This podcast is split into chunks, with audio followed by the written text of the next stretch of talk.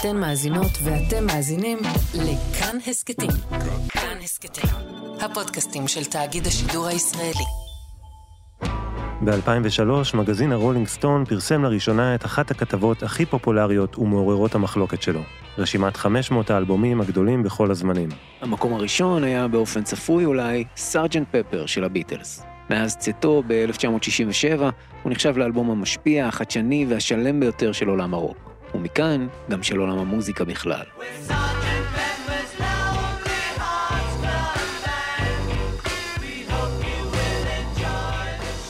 כולנו נולדנו לקביעה הזו. הביטלס השפיעו על הכל.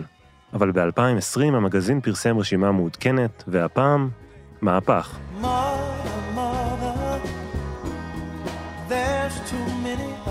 ברשימה המעודכנת, What's Going On של מרווין גיי, תפס את מקומם הבלתי מנוצח של הביטלס.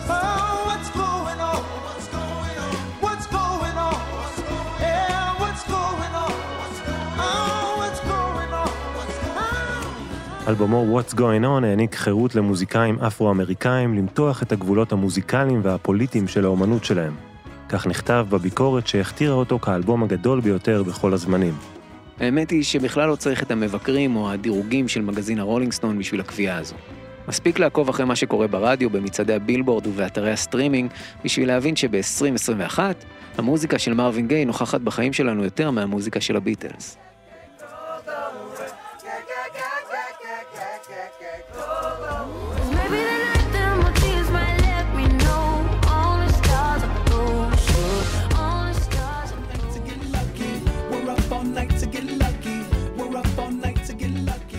כשהאלבום יצא ב-1971, מרווין גיי כבר בילה למעלה מעשור בתעשיית המוזיקה עם עשרות להיטים מצליחים ולמעלה מ-20 אלבומים.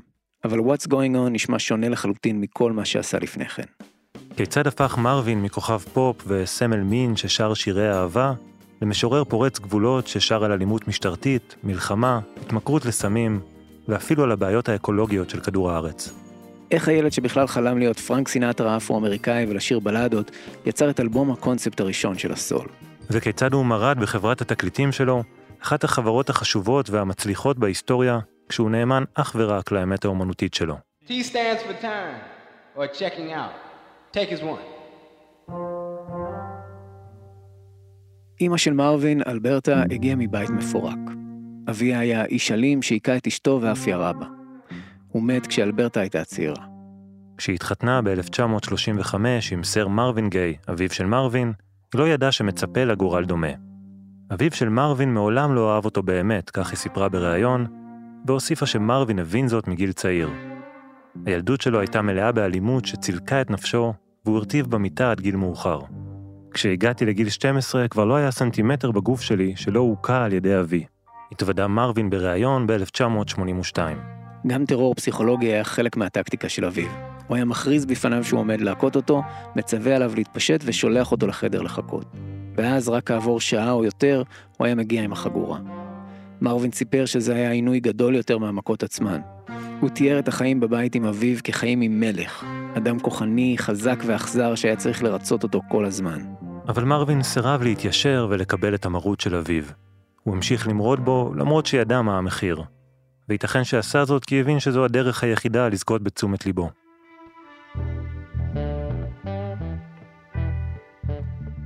מרווין פנס גיי ג'וניור נולד ב-2 באפריל 1939 בוושינגטון די.סי. אביו היה דרשן ודמות בכירה בכנסייה אקסצנטרית שנקראה בית האלוהים. כנסייה ששילבה בין יהדות אורתודוקסית לנצרות. בשונה מאפרו-אמריקאים רבים שהיו נוצרים רגילים במרכאות, במשפחתו של מרווין לא אכלו חזיר, שמרו שבת ואפילו הקפידו על כשרות בפסח. היית צריך לראות את הפנים של המוכרים היהודים כשנכנסנו לקנות מצות בפסח, הוא סיפר בריאיון. הם לא חגגו חגים נוצרים כמו חג המולד או חג הפסחא, ובקהילה האפרו-אמריקאית היו מי שהסתכלו עליהם בצורה מוזרה, מה שהפריד את משפחת גיי מרוב האנשים. גם הזהות המינית המטושטשת של אביו בלבלה והביכה את מרווין הצעיר. אביו היה טיפוס גנדרן שאהב להתלבש בבגדים מוחצנים, ושפת הגוף שלו תוארה כנשית מאוד. אימא של מרווין סיפרה שבעלה היה קרוס דרסר.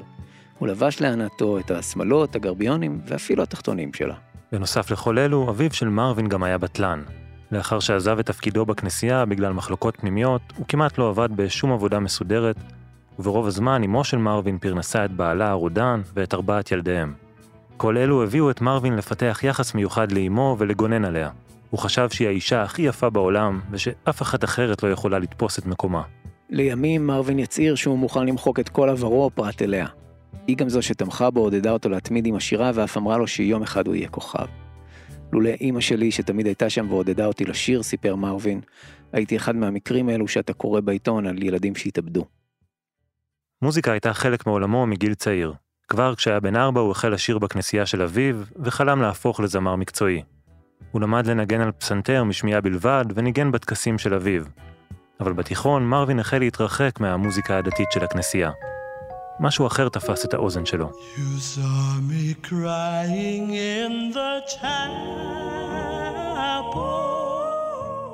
בסוף שנות ה-40, The Orioles הניחו את היסודות ל doo-wop, תת-ג'אנר ב rhythm and blues שצמח בקרב בני נוער אפרו-אמריקאים בערים הגדולות של ארצות הברית.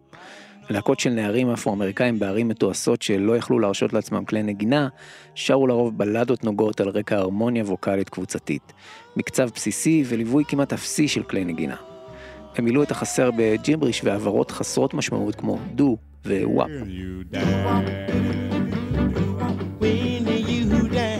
הדו-וופ שצמח בשנות ה-40 ברחובות, כבש את תחנות הרדיו בשנות ה-50, עד שנדחק לשוליים בשנות ה-60 בידי ז'אנרים שהושפעו ממנו רבות. בילדותו, מרווין הצעיר מצא נחמה במוזיקה הזו ובשירה הרגישה. היא חדרה אל ליבו ועזרה לו להתמודד עם הבדידות ועם תחושת הזרות שהרגיש במשפחתו ובבית הספר. זו הייתה השירה שחיברה אותו אל השכינה וגרמה לו לפנטז על אהבה טהורה.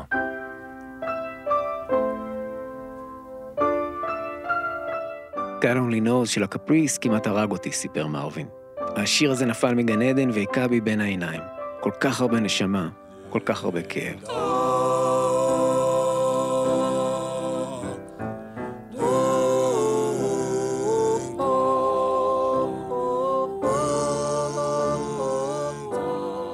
הדו-וופ היה הכנסייה החדשה של מרווין, אבל הטעם המוזיקלי שלו היה רחב יותר. הוא אהב את בילי הולידיי ואת מיילס דייוויס, והעריץ את ריי צ'ארלס, האיש שלדבריו הזכיר לכולנו מאיפה הגענו. אבל המוזיקאי שהיה עבורו מודל ההשראה הגדול ביותר, היה בכלל לבן. My funny Valentine, sweet comic Valentine. You make me smile with my heart. החלום של מרווין היה להיות פרנק סינטרה השחור. הוא פינטז על סגנון החיים הראוותני, אך אלגנטי שלו, וחלם להיות זמר מצליח וגם שחקן בהוליווד שמוקף בנשים כמוהו. לקראת סוף התיכון, בית הספר כבר פחות עניין אותו. הוא התחיל להבריז משיעורים ולקח חלק בשלל להקות doo-wop חובבניות. אבל רגע לפני שהקריירה המוזיקלית שלו תתחיל, מרווין החליט להתנסות במשהו שכיום נראה לא צפוי, אבל אז, בשנות ה-50, היה נקודת המוצא של צעירים אפרו-אמריקאים רבים. בגיל 17 מרווין עזב את בית הספר והתגייס לחיל האוויר.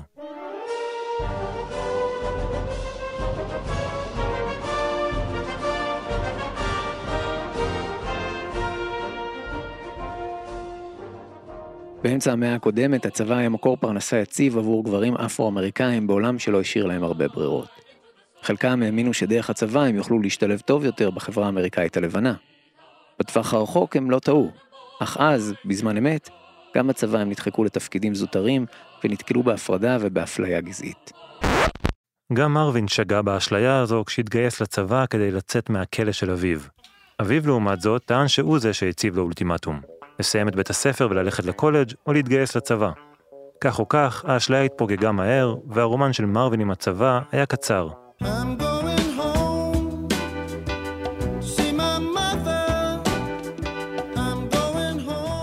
הוא לא הצליח להשתלב במערכת ולקבל את הסמכות של המפקדים. בתמימותו הוא התגייס לחיל האוויר כי תמיד חלם לטוס. מרווין האמין שהוא מיועד להיות טייס כשבפועל הוא קילף תפוחי אדמה ונשלח לבצע עבודות שחורות. אחרי כמה חודשים הוא התייאש והחל להעמיד פני משוגע עד שנפלט מהמערכת הצבאית על חוסר התאמה. במכתב מהמפקד שלו נכתב כי כל זמן נוסף שטוראי מרווין גיי יישאר בחיל האוויר הוא בזבוז זמן, משאבים וכסף. אני דורש את שחרורו המיידי ללא עיכוב. מרווין חזר לוושינגטון ב-1957 עם תחושת כישלון. בהתחלה הוא נזרק אצל חברים ולא העז להיכנס לבית הוריו מחשש שיראה את אביו. זמן קצר אחרי הוא הקים את להקת ה doo-wop הרצינית הראשונה שלו, The Marquees. The Marquees הופיעו במועדונים ובבתי הספר בוושינגטון, אבל שום דבר לא התרומם. עד שהם פגשו את אחד מענקי הרוקנרול של שנות החמישים.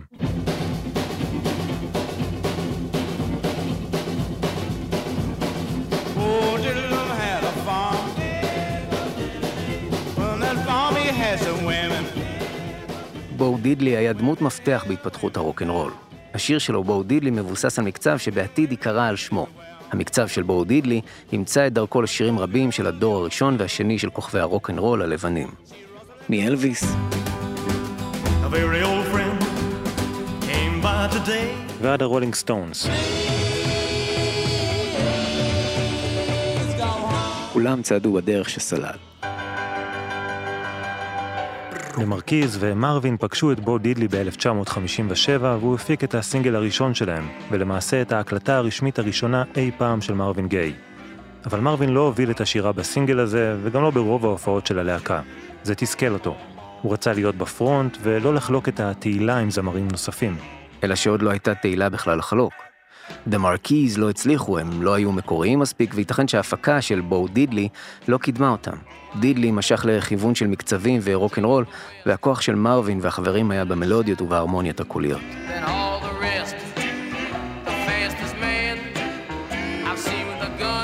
לדידלי גם הייתה תדמית של מאצ'ו, שלא התאימה לעדינות ולקול הרך של מרווין. הכישלון תסכל אותו עוד יותר. הוא המשיך לחמוק מאביו, והתגנב לבית המשפחה בסתר כדי לקבל קצת אוכל וכסף מאימא שלו שתמכה והאמינה בו.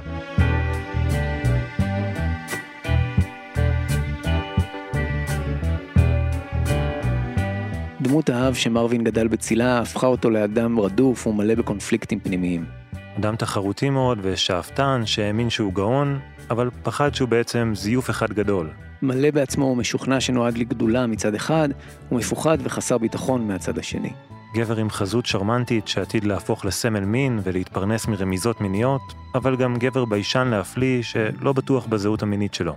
מרווין חיפש כל חייו דמות אבהית למרוד בה, כי חשב שרק כך יזכה בתשומת ליבה. אחד הראשונים למלא את תפקיד האב היה המוזיקאי והמפיק ארווי פוקווה.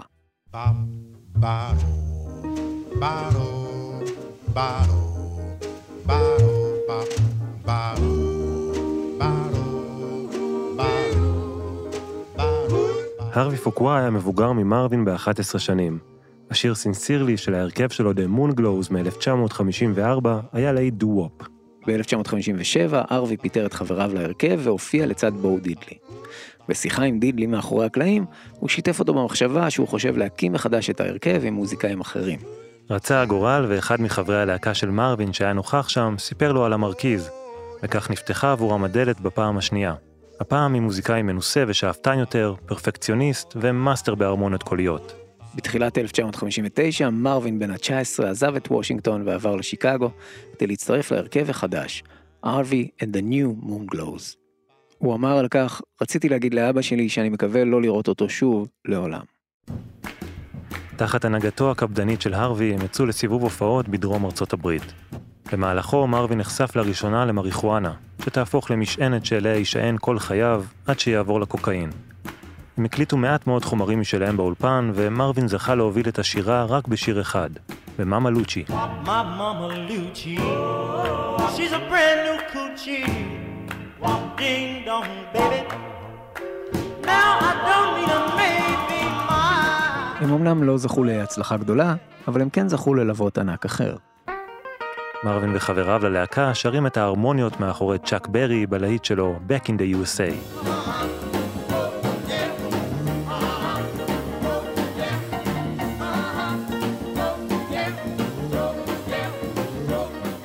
בסוף שנות ה-50 The New Moon Glows כבר היו חדשות ישנות. השירים שלהם לא הצליחו והדו-אפ החל לדוח. את מקומו תפס ז'אנר חדש שהיה תפור למידותיו של מרווין, אלא שמרווין היה האחרון לזהות אותו. Oh, there's a man going around. כבר ב-1954 ריי צ'ארלס הניח את היסודות למוזיקת הסול כשחילל את הקודש. הוא מיזג בין לחן של שיר גוספל דתי מהכנסייה האפרו-אמריקאית, לבין טקסט מיני מעולמות ה rhythm and blues. I got a woman way over town that's good to me. Oh yeah. Say I got a woman. בסוף שנות ה-50 המיזוג הזה חצה את גבולות הקהילה האפרו-אמריקאית, כשבשנת 59 ריי צ'ארלס כבש את תחנות הרדיו הלבנות עם הלהיט What I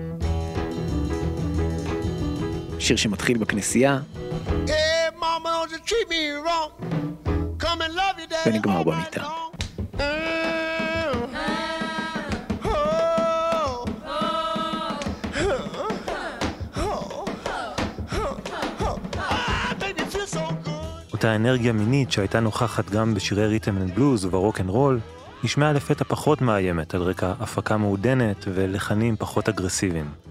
הסול פתח את הדלת אל תחנות הרדיו הלבנות. הוא הוציא אומנים אפרו-אמריקאים מהגטו הרדיופוני של תחנות ה rhythm and blues. בתחילת שנות ה-60, הזמר סם קוק, שהיה כוכב גוספל, החל לשיר שירי סול וכבש את אמריקה הלבנה. ה baby boomers האמריקאים, הדור שנולד אחרי מלחמת העולם השנייה, התאהבו בסול. הסול יהפוך לסמל של אחווה ויתרום להפלת החומות הבין-גזעיות. It's been a long, time coming, but I know a change gonna come. Oh, yes, it will. כשהסול כבש את ארצות הברית ומשם את העולם, מרווין עדיין לא ויתר על החלום שלו, לשיר בלדות ולהפוך לפרנק סינטרה האפרו-אמריקאי. הוא האמין שהוא יהיה כוכב גדול והבין שלא יוכל לעשות זאת כחלק מלהקה.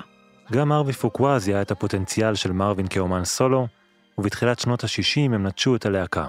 הרווי הקים חברת תקליטים עצמאית שבה הוא החתים את מרווין. כמו עם אביו, כך גם עם הרווי. מרווין יזם ריבים רבים כדי לזכות בתשומת ליבו. כל זה השתנה כשדמות הבאית חדשה נכנסה לתמונה. בסוף שנת 59, ארווי קיבל הצעה מחברת אנה רקורדס להעביר את הפעילות שלו לדיטרויט תחת חסותם. הם אהבו את ההפקות שלו, וכך הוא ומרווין פגשו לראשונה את ברי גורדי.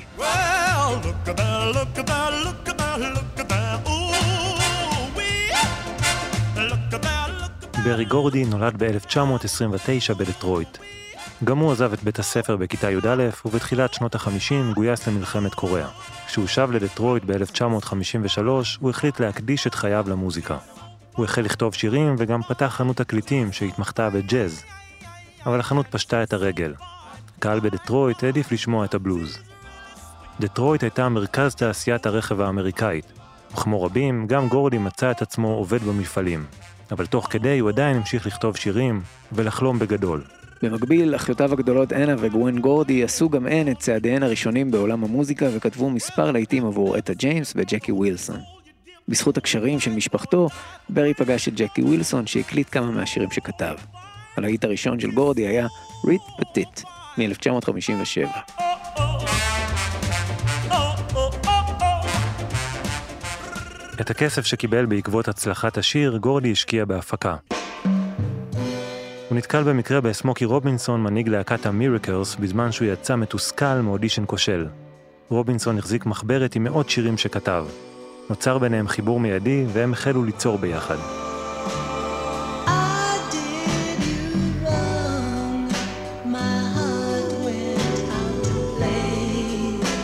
But in the game אחרי שנתיים ואחרי מספר להיטים, הם היו מתוסכלים מחברות התקליטים שהעלימו מהם הכנסות. סמוקי רובינסון שכנע את ברי גורדי לפתוח חברת תקליטים משלו. ב-1959, בעזרת כסף שלווה ממשפחתו, גורדי הקים את טמלה רקורדס. אחיותיו הגדולות, אנה וגווין, הקימו במקביל את אנה רקורדס. שנה אחר כך, שתי החברות התאגדו תחת השם מוטאון. משחק מילים על משקל הכינוי של דטרויט, מוטורטאון, עיר הרכבים. מוטאון הייתה חברת התקליטים הראשונה בבעלותו של אפרו-אמריקאי שהפכה לאימפריה, ולאחת מחברות התקליטים החשובות בהיסטוריה של המוזיקה. המוזיקאים שלה הצליחו גם בקרב הקהל הלבן עם להיטים שהפכו לאבני דרך. סמוקי רובינסון, הקומודורס וליונל ריצ'י, ג'קסון 5 ומייקל ג'קסון יהיו לימים חלק מהשמות הגדולים שמזוהים עם מוטאון.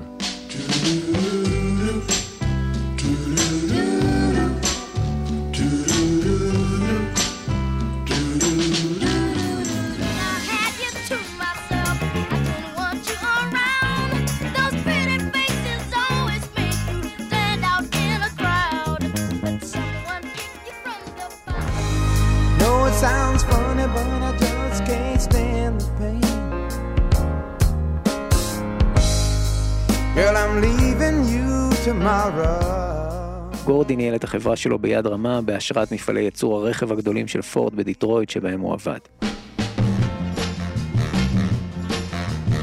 כמו פס הייצור של הרכבים, מוטן הייתה פס ייצור של אומנים ולעיתים עם צוותים של כותבי שירים ומפיקים ולהקת בית שכונתה The Funk Brothers.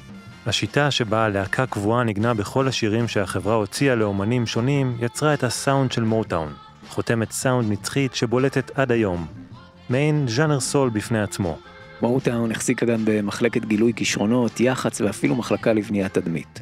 מחלקה שעבדה עם המוזיקאים על הכיאוגרפיה והגשה, על שפת הגוף, על הנימוסים וההליכות ועל בניית הביטחון העצמי שלהם. מוטאון הפכה לסיפור הצלחה, אחת משתי חברות המוזיקה ששלטו בסצנת הסול המתפתחת של שנות ה-60. בעוד שהסאונד של מוטאון היה מעודן ומוקפד יותר, חברת סטאקס, המתחרה מממפיס הדרומית, הביאה צד מחוספס ובלוזי יותר של הז'אנר.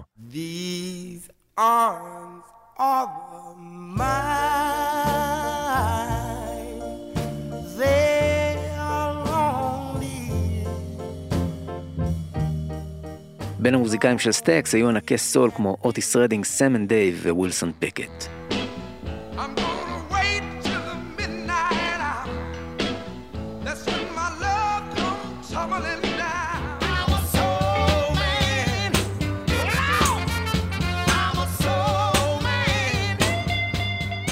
שתי החברות חתומות על אין ספור להיטים ועל תהליכים משמעותיים במוזיקה מאז ועד היום. אבל מוטאון, בחסות פס הייצור התעשייתי שלה, הייתה הצליל של אמריקה הצעירה.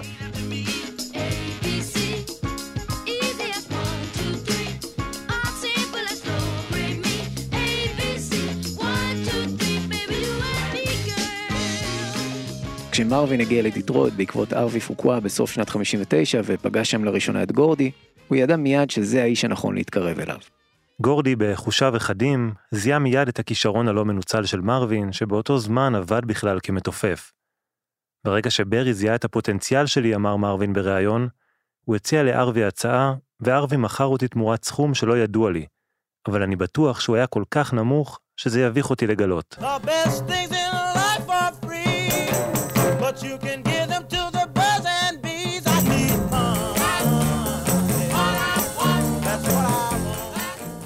זו הייתה ההתחלה של מערכת יחסים ארוכה ומורכבת בין מרווין לדמות האבאית החדשה שלו, דמות שרכשה אותו בעבור חופן דולרים. אבל מרווין הניח את העלבון בצד. כפי שגורדי זיהה בו כישרון, מרווין זיהה בגורדי את העתיד שלו, והוא הבין שהוא רק צריך סבלנות. מוזיקאים רבים עמדו בתור להיכנס לאולפנים של מוטאון. חלקם התחילו בכלל בעבודות שונות בלייבל לפני שזכו להקליט שירים. מרווין התחיל את דרכו במוטון כמתופף בהופעות של המירקלס לצד סמוקי רובינסון. זו הייתה הדרך שלו להתקרב לראש הפירמידה, לגורדי. מוקף כישרונות שגרמו לו להרגיש מאוים, מרווין עשה צעד נוסף לכיוון ראש הפירמידה. הוא החל לצאת עם אנה גורדי, אחותו הגדולה של ברי. היא הייתה מבוגרת ממנו ב-17 שנה, ויש טענות שהמרחק של מרווין מאמו האהובה שנותרה בוושינגטון, הוביל אותו לזרועותיה של אנה. כשהם הכירו לראשונה, מרווין היה בן 20 והיא בת 37. הם אהבו זה את זו, אבל היחסים ביניהם היה כמובן צד פרגמטי.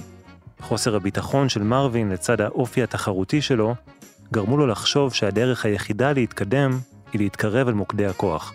עם הרבה יותר ניסיון וביטחון ממנו, אנה תדחוף את הקריירה של מרווין ותעזור לו לפרוץ. גם עבור גורדי הטשטוש בין היחסים המקצועיים והאישיים היה נוח. דרך אנה הוא השיג שליטה גדולה יותר על מרווין. עוד לפני שגורדי ראה במרווין זמר שיכול להיות ב front, הוא ראה בו מוזיקאי וכותב שירים. אך למרות זאת, ולמרות שהם מוטאון התמחו ב rhythm and blues ובסול, גורדי השתכנע ואפשר למרווין ללכת עם החלום שלו ולהקליט אלבום ג'אזי. אלבום שפונה לקהל מבוגר יותר, בהשראת נט קינג קול, וכמובן, פרנק סינטרה. מרווין הקליט את המחווה שלו לוויצ'קראפט, להיט של סינטרה מ-57. Stare that strips my conscience bare. It's a witchcraft, and I've got no defense for it. The heat is too intense for it. לקראת אלבום הבכורה שלו, הוא החליט להוסיף את האות E לשם משפחתו. הוא התבייש בשם גיי, ולכן החליט לעדן אותו, כמו שסם קוק הוסיף את האות E לשם משפחתו. על פי חלק מהביוגרפים, מרווין עשה זאת כדי להפיג שמועות על זהותו המינית, וגם כדי ליצור מרחק בינו לבין אביו. האלבום The Soulful Moods of Marvin Gaye ראה אור ב-1961 בהפקתו של גורדי, והיה כישלון מסחרי. מרווין מבצע בעיקר קלאסיקות ג'אז, ונשמע לא בטוח בעצמו. כמו מישהו שעדיין מחפש את הזהות המוזיקלית שלו. בהמשך הדרך, מרווין יטען שמוטאון לא תמכו בו ולא רצו שהוא יהיה זמר פופ.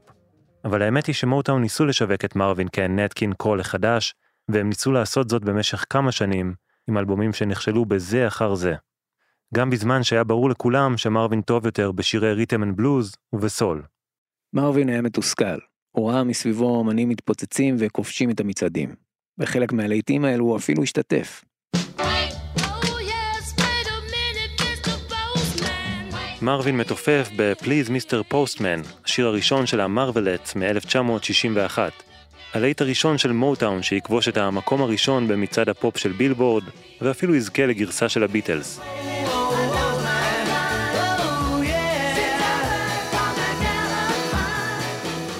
במאי 63 הוא שוב ראה את ההצלחה מהמושב של המתופף. הפעם מאחורי ילד פלא בן 13, שכונה אז ליטל סטיבי וונדר.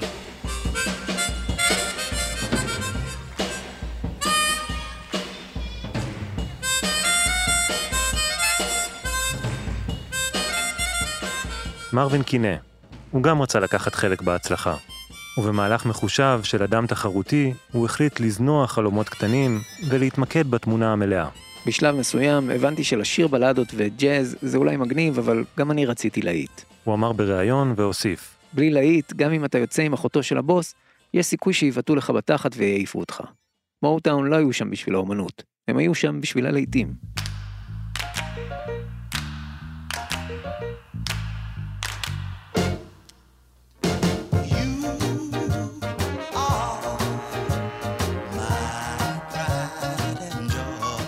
ביוני 1963 זה סוף סוף קרה. למרווין היה להיט מוטאון קלאסי, כיוון שהוא סוף סוף הקליט אחד כזה. השיר Pride and Joy הגיע למקום העשירי במצעד הפופ, והוציא את מרווין מהגטו של הרדיו האפרו-אמריקאי, הישר אל לב הרדיו הלבן. שנה אחר כך, כשהביטלס נחתו לראשונה בארצות הברית, הם התארחו אצל מאריי דה קיי, שדר הרדיו שקידם את המוזיקה שלהם מתחילת הדרך. הביטלס ביקשו ממנו להשמיע את Pride and Joy של מרווין. מרווין כתב את השיר הזה על אהובתו, אנה גורדי, וב-1963 הם התחתנו.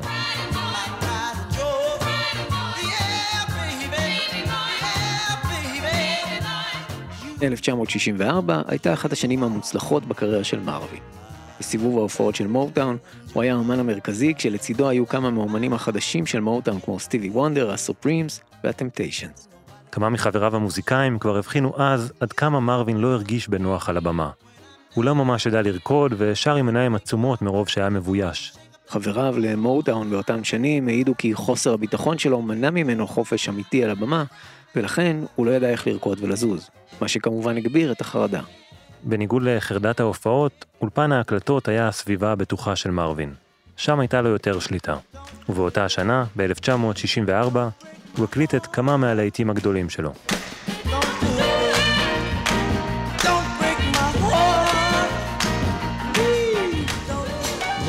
Don't you just try it, baby?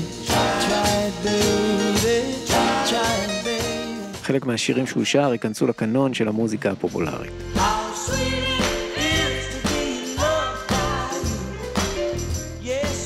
השיר How Sweet It Is יהפוך לסינגל המצליח ביותר שלו באותם ימים. עשר שנים אחרי, הוא יזכה לתחייה מחודשת בביצוע של ג'יימס טיילור.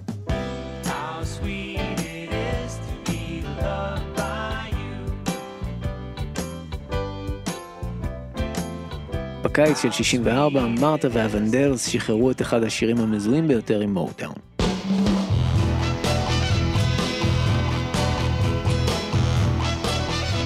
אומנים רבים ביצעו אותו במשך השנים, מהמאמאז אנד פאפאז ועד הדואט המפורסם של דויד בואי ומיק ג'אגר. מרווין גיי, שמתופף בשיר, היה גם שותף לכתיבתו.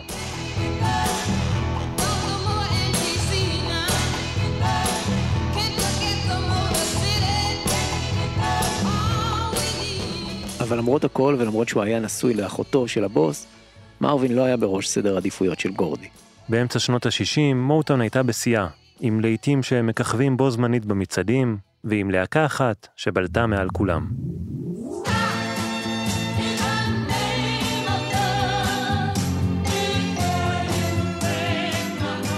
אף אחד לא צפה את הסופרימס, סיפר מרווין בריאיון.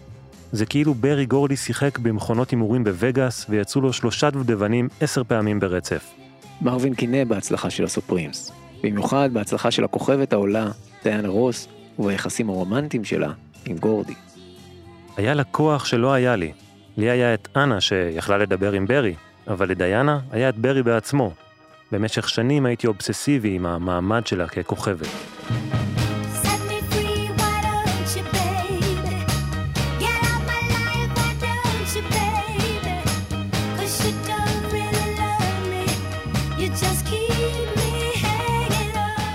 לא רק הסופרימס הגיעו למהותן אחרי מרווין וטיפסו לפניו לראש סדר העדיפויות.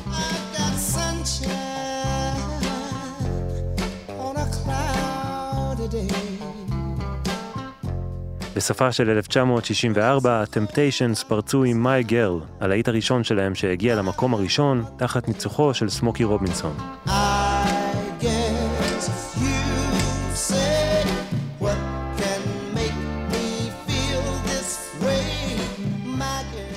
חודשים אחרי, גם הפורטופס הגיעו לפסגה.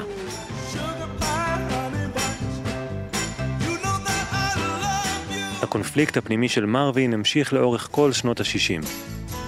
Well, I'd be doggone if I wouldn't work all day, baby. And I'd be doggone. הוא דרש יחס מיוחד והאשים את גורדי בכך שהוא לא מקדם אותו מספיק, אך גם מרד בו ללא הפסקה. מצד אחד הוא קינא בהצלחה של חבריו למוטאון, ומהצד השני הוא לא תמיד הסכים לשחק את המשחק כמוהם. ב-65 הוא שיתף פעולה עם הנוסחה של מוטאון כשעבד עם סמוקי רובינסון ושחרר להיטים כמו Doggone, הלהיט הראשון שלו שהגיע למקום הראשון במצעד ה rhythm and blues. אבל באותה השנה הוא עדיין התעקש על החלום הישן שלו. לקראת סוף השנה הוא הוציא אלבום מחווה לאחד הגיבורים שלו, ומי שבמובנים מסוימים באמת היה פרנק סינטרה האפרו-אמריקאי. נט קין קול. There was a boy,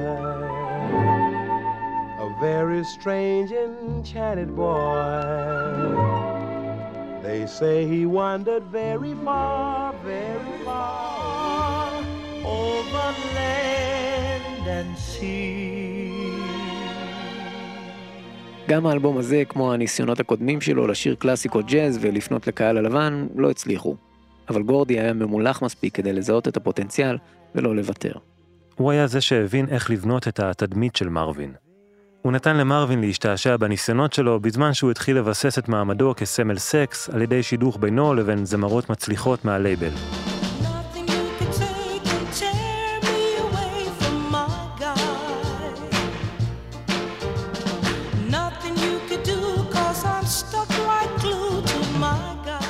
הראשונה הייתה מרי ווילס. אחרי הסופרימס וסטיבי וונדר, הלהיט שלה "My Guy" מ-1964 היה השיר השלישי של מוטאון שהגיע למקום הראשון במצעד הפופ ועשה crossover לקהל הלבן.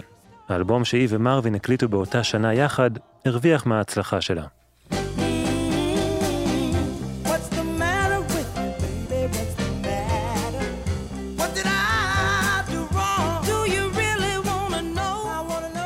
שנתיים אחרי, ב-66, מרווין הקליט אלבום דואטים נוסף. הפעם עם הזמרת קים ווסטון.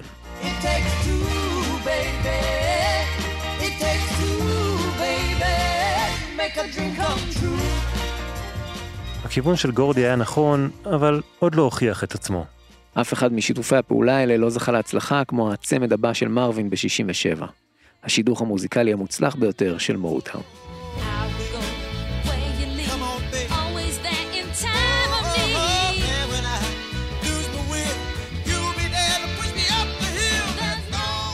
תמי טרל החלה את הקריירה שלה בראשית שנות ה-60. מי שגילה אותה היה ענק הסול, ג'יימס בראון. ב-1965 גורדי צפה בהופעה שלה והחתים אותה במוטאון. חוץ משילוב הקולות של מרווין ותמי, ההצלחה שלהם טמונה בעיקר בכימיה שהייתה להם ביחד.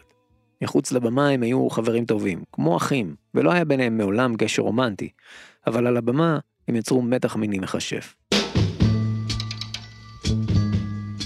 תמי שהייתה צעירה ממרווין ורצתה להוכיח את עצמה, גם אתגרה את מרווין להיות טוב יותר.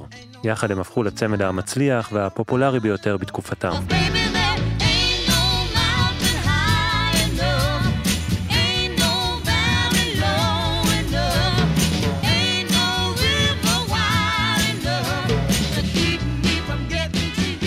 השיר Ain't No Mountain High שהופק בידי ארווי פוקווה, יצא בשנת 1967 ונחשב עד היום לאחד הדואטים האהובים והחשובים בכל הזמנים.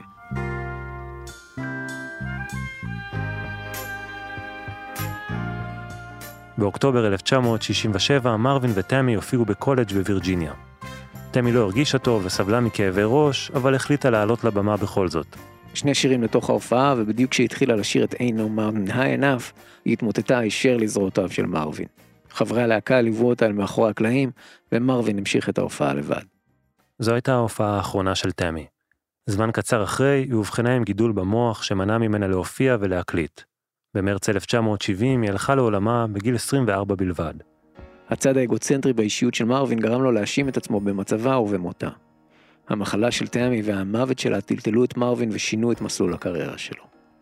הם היו חלק מרכזי ברצף של אירועים שיובילו אל What's Going On, יצירת המופת שלשמה התכנסנו. בסוף שנות ה-60 הנישואים של מרווין עם אנה, אחותו של הבוס שלו, נקלעו לקשיים. למעשה הנישואים האלו מעולם לא היו מוצלחים, והשניים בגדו זה בזו ללא הפסקה. אבל כאמור, היו לנישואים האלו תפקיד מקצועי ולא רק רגשי, והפרקטיקה ניצחה. השניים נשארו יחד למרות הסבל. מרווין התחיל לצרוך יותר סמים כדי להקהות את הכאב. את המריחואנה הוא החליף בקוקאין, והחל לפתח התמכרות שייאבק בה כל חייו. הוא אפילו הצטייד באקדח, ולדבריו ניסה להתאבד כמה פעמים באותם ימים, ותמיד עצר את עצמו בסוף.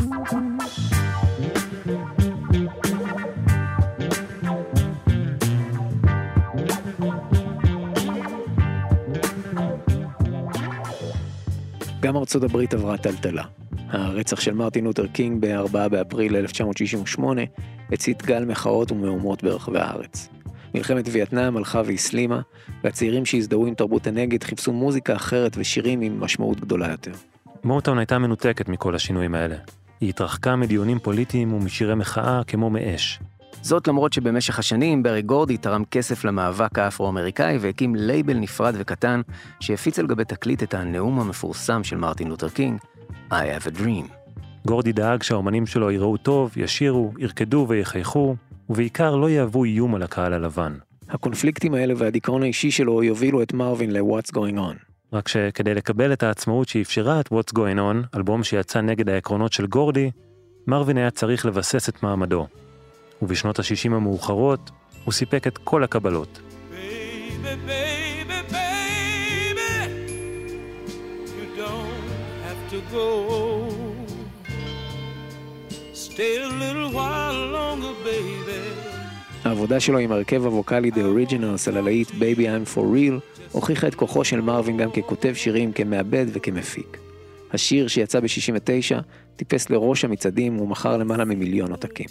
אבל ההוכחה הגדולה ביותר לכוחו של מרווין כאומן עצמאי ויצירתי ששובר את הגבולות, נמצאת בשיר אחד ששנות ה-60 לא היו שלמות בלעדיו.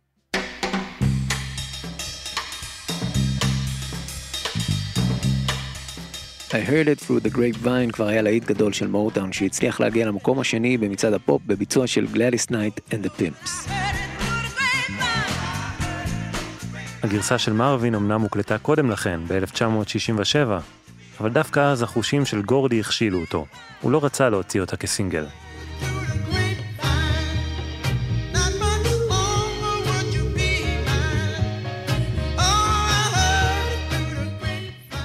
באוגוסט 68 הביצוע של מרווין ראה אור באלבום In the Groove, אלבום הסולו הראשון שלו אחרי שנתיים של אלבומי דואטים. השיר אמנם לא נכתב בידי מרווין, אבל הוא יצק לתוך הביצוע שלו את כל הכאב שמילא אותו בכל פעם שגילה שאנה בגדה בו. כמאמר השיר, הוא גילה על הבגידות דרך נתיב השמועות. כל מי שנתקל בביצוע הזה מזהה במהרה את האותנטיות של אחד הזמרים הגדולים בהיסטוריה. with some other guy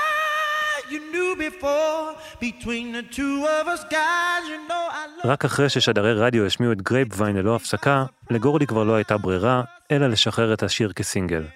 Grapevine יהפוך לסינגל המצליח ביותר של מרווין ושל מוטאון, ולאחד השירים הגדולים בכל הזמנים.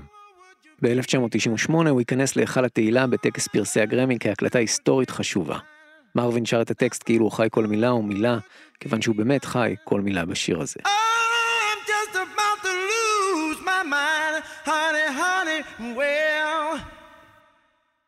ההצלחה של גרייפ ויין הפכה לנקודת מפנה בקריירה של מרווין.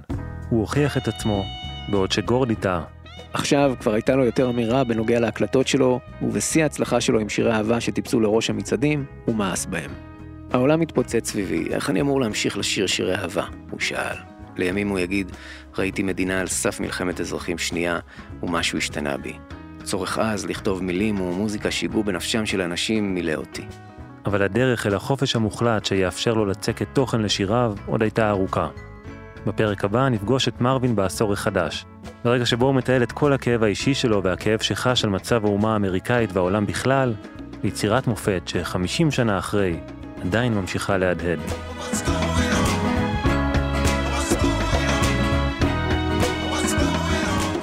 האזנתם לפרק הראשון של מרווין, במלאת 50 שנה ל-What's Going On. לפרק השני תוכלו להאזין בכאן 88 הסכתים, באתר וביישומון של כאן. רשימת מקורות ניתן למצוא באתר כאן בעמוד ההסכת. שם תמצאו גם פלייליסטים והסכתים נוספים. את המיקס והסאונד של הפרק ערכה רחל רפאלי.